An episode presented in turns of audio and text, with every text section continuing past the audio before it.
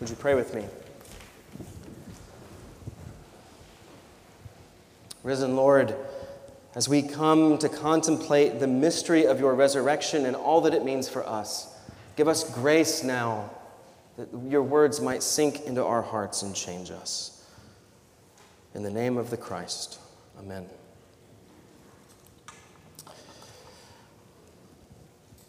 All right, well, so you might know that we are in the season of Easter.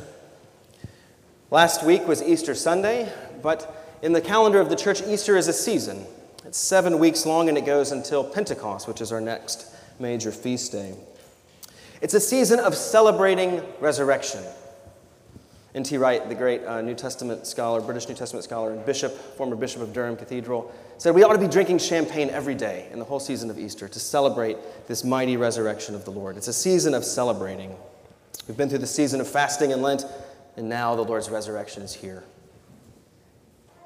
This is because Jesus' resurrection from the grave has far reaching implications for us and for the entire world.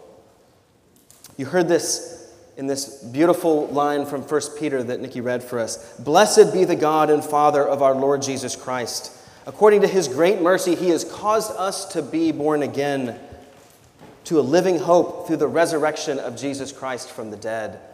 And it goes on, but did you hear that? Through the resurrection of Jesus Christ from the dead, you and I have been caused to be born again to a new and living hope. That is the mechanism of your and my redemption, his mighty resurrection. And it changes everything. But like the dove going out from the ark, which has to go out a couple times before things are ready, it takes some time. What we're going to see as we look at the gospel passage in just a second is that we, the church, are given an apostolic mission to proclaim Jesus to the world, to embody Jesus' presence in the world. This is probably not news for you if you've been in the church for a moment. But our weakness in the midst of that mission has to be deliberately faced and named in Jesus' presence. I think that's what we'll see with Thomas. But let's look at the gospel. In the first few verses of John chapter 20, this is like John's first ending. There's a whole other chapter that's like an even better, maybe not better, but another ending. The first few verses here, we see Jesus risen and appearing for the first time to the, well, I was going to say the 11 disciples, except we know that Thomas is not there. Judas has already removed himself from the equation. There's 10 disciples, perhaps others, gathered together. Jesus appears to them and he gets ready to send them on a mission. They're afraid. The doors are locked, but they're gathered together. What else would you do? They're there and they're afraid, and Jesus comes and he says to them, as we heard three times already in our reading, Peace. They may lack assurance. John tells us they're afraid, the doors are locked, they don't appear to be ready to go out into the world to proclaim his kingdom. And they don't seem to have received the words of Mary Magdalene, who in a few verses earlier has come to say that she has seen the risen Lord. So Jesus has to show them his hands and his side to give evidence of the fact that he really is alive, that it's not a ghost. Multiple times in the gospel tradition, the disciples see Jesus and they think, maybe it's a ghost. No, it's the real risen Lord. And after he shows them his body, he commissions them. He says several things that all envision their ministry in the church.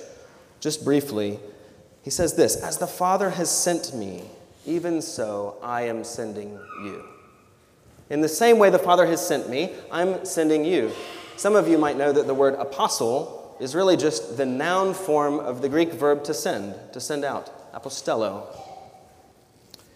The church is on an apostolic mission. And what it's going to do is going to be just like Jesus in the world, which is a high calling, and it is a calling to suffer. He says, If you forgive the sins of any, they are forgiven, which makes many of us uncomfortable. In its best, the church has struggled to remember throughout its history that it is not the church or its ministers who forgive sins, but it is the Lord God only who forgives sins. And yet, strangely, God has given to the church the challenge and the calling of speaking to the world and to one another the forgiveness of God. He says, Receive the Holy Spirit. Unlike the third evangelist, unlike Luke, John does not write a second book to tell us about the life of the church, but he does give us we could call a Johannine Pentecost, a moment when the disciples, after the Lord has risen, receive the Holy Spirit. They're being empowered. And all this suggests that the church actually matters. That what these fearful, hidden men are going to do in the world, in their persons, actually matters. They're being equipped for a mission. We hear this, echo, like an echo of this at the end of our passage. Blessed are those who have not seen and have believed. Jesus is already anticipating the future mission in which these witnesses of Jesus will go out into the world and will speak on his behalf to others who will believe. And Jesus pronounces over you and me who have believed a blessing. But the story doesn't look at this point like one of power and victory. It looks like weakness and hiding. And in fact, this is exemplified in the person of Thomas. Thomas isn't there, but he has been with Jesus. He's been with Jesus throughout the course of his ministry. He's heard Jesus' teaching. He's heard Jesus' predictions in John destroy this temple, referring to his body, and I will raise it in three days. He's seen Jesus call Lazarus out of the tomb. He is going to be a witness to others of what the Lord can do in their lives, but here he is a witness of his own doubt. It's an important, you know, maybe we say this, maybe we say this enough here, maybe we don't. What does it mean that there is a doubter in the midst of the apostles? What does it mean that there is somebody who has multiple times encountered those who have proclaimed the truth to him and yet has been unable to receive it and appropriate it? Brothers and sisters, that story is right here in the midst of the church. It's not a story about those people out there, it's a story about what it's like in the life of faith here. It's not a glorified and wonderful thing to celebrate, it's a thing to be honest about and to enter into. In verse 24, I don't know if you're looking along with you, but you can see that the words are that Thomas was not with them when Jesus came. Why do you think he wasn't there? Maybe he was like you, trying to find parking this morning. You couldn't get there in time. Thanks for the polite chuckle. Um, we're not told often in the biblical narratives why, what, what's going on within somebody, the backstory. We don't know if he had a responsibility, if he had picked up a, picked up a part time job in Jerusalem. We don't know where he is or why he's not there. We're told these words He was not with them. And it turns out, once he hears the message that they have to say, he's still not with them, even though he shows up. He can't get on board with what they have said that they have seen. It reminds me of a scene earlier when Jesus is about to go raise Lazarus from the dead. People call from sent from another town and they say, Hey, Lord, the one that you love is sick. He's about to die. Come and heal him. And Jesus purposefully delays Father Ryan preached on this a few weeks ago. He purposefully delays, and the disciples have some conversation with him, and eventually Jesus says, Look, here's what's going to happen Lazarus has actually died, and I'm going there to raise him from the dead so that you might believe. And you would think the lights would be on for a moment, or that you might at least trust what Jesus said. But some person speaks up in the midst. It's Thomas. And he says, Well, let's go so that we can die along with him. He's afraid that Jesus is going to be killed by those who are close to Jerusalem, who have gathered around where Lazarus has died. He doesn't believe Jesus in John 11, and he doesn't appear to believe in John 20. Why is this, do you think? We don't know. Why do you hesitate to believe? Why does anyone? It's a hard sell a little bit. The message is that the man who died three days ago is alive again. Do you want to be taken in by somebody's uh, overexcited um, positivity? We live in a time in which to avoid credulity and to avoid being taken in, we are prone to cynicism, or at least to doubt, a self protective doubt. What is it that you find too hard to believe? And what do we do with the fact that we all find some things hard to believe and get on board with? Maybe in a moment when we can read the creed and confess it together, you won't find it difficult to name some of those things, or maybe you will. Maybe there are things in your life that you find hard to believe. I am beloved by my Father in heaven. I'm likable. I have some purpose here in this community. What do we do with our doubt? Well, there's one thing that Thomas does. Do you notice it? He does one thing in the whole narrative at this point. He vocalizes his limitations.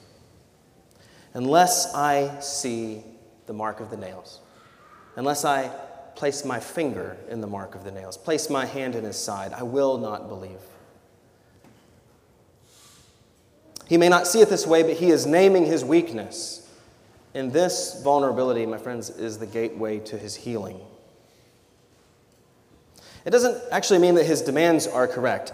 The other disciples just were shown Jesus' hands inside. Thomas says, I have to actually put my finger all the way in there, which is awfully grotesque if you think about it for a moment. It's a little bit boundary violating. He might be saying that I need a special kind of proof and experience that everybody else hasn't had, but that I think that I am going to need. Perhaps it's asking too much. But he's honest about where he is. And this honesty singles him out in the community of the other disciples. There's 10 of them and one of him. And he says, I'm not able to believe. And for eight days, that's the story. A week of sitting dejected, and somehow he's not, somehow he doesn't leave the community, but it's not a, it's not a comfortable moment.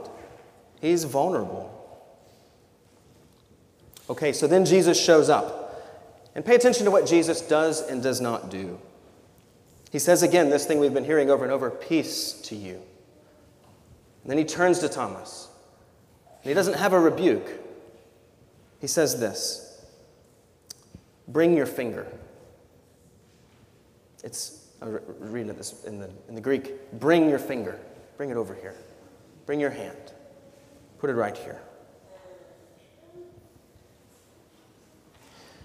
Thomas's unbelief brings into the open a way that makes Thomas vulnerable to further critique from the disciples, but it provides the terms of Jesus' engagement with him. I got to put my finger there and my hand there. Jesus says, Okay, come. And this is what leads to his transformation, my Lord and my God. It's remarkable that your Savior is not one who says, Hold on a second, Thomas, who do you think you are? That you might touch, you unbelieving person might touch my glorified body. He condescends, says, Come, come close. And this makes all the difference for Thomas. We don't hear of any unbelief at this point. We don't hear much until the later tradition that Thomas travels farther than any other apostle to carry the message of the gospel all the way, if the stories are true, to India. I don't know if that's true or not, but it's a remarkable story. There are Christians early in India calling themselves the disciples of Thomas. Imagine that there were a different story.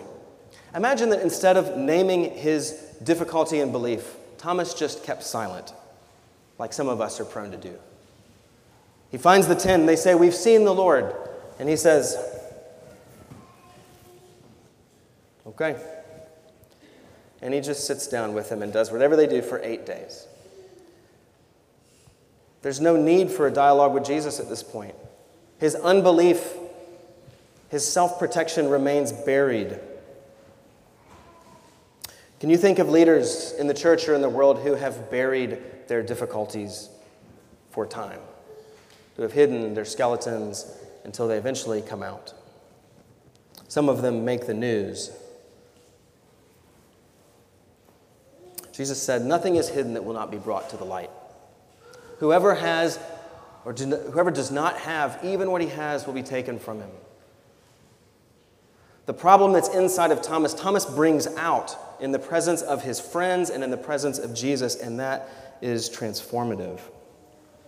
So, where does that leave you and me? As you contemplate the Easter message of your redemption and restoration, where do you know doubt and fear? Where do you have a sentence that begins with, unless I do this, I'm not really going to be there? Unless I can handle my anxiety, I really won't know peace. Unless, fill in the blank. In a moment, we're going to move to our time of prayer, the sharing of the peace and to the Lord's table, where we take his broken body in our hands. And so I just want you to use this time to give voice to your own weakness. When Jesus shows us his wounded body, and when we take in a moment his body in our hands, we are looking in a mirror. Through the grace of the incarnation and the cross, our wounds have become his wounds. And through his resurrection, his wounds have become our life. We, brothers and sisters, are the wounded body of Christ. And if this means that we need to name our wounds and our woundedness, it also means that we must learn to honor the wounds of others. This week, you're going to see a brother or sister, someone perhaps you live with, in their woundedness. And the thing about a wound is it can become inflamed and infected. It can become angry. And your calling and my calling is to care. Remember the Lord's tenderness to Thomas, not with rebuke, but with welcome in his own vulnerability. See my hands. Come touch my wounds. As the Father has sent Jesus, in weakness and in woundedness, He sends us. And this is the source of our power and life. In the name of the Father, and the Son, and the Holy Spirit. Amen.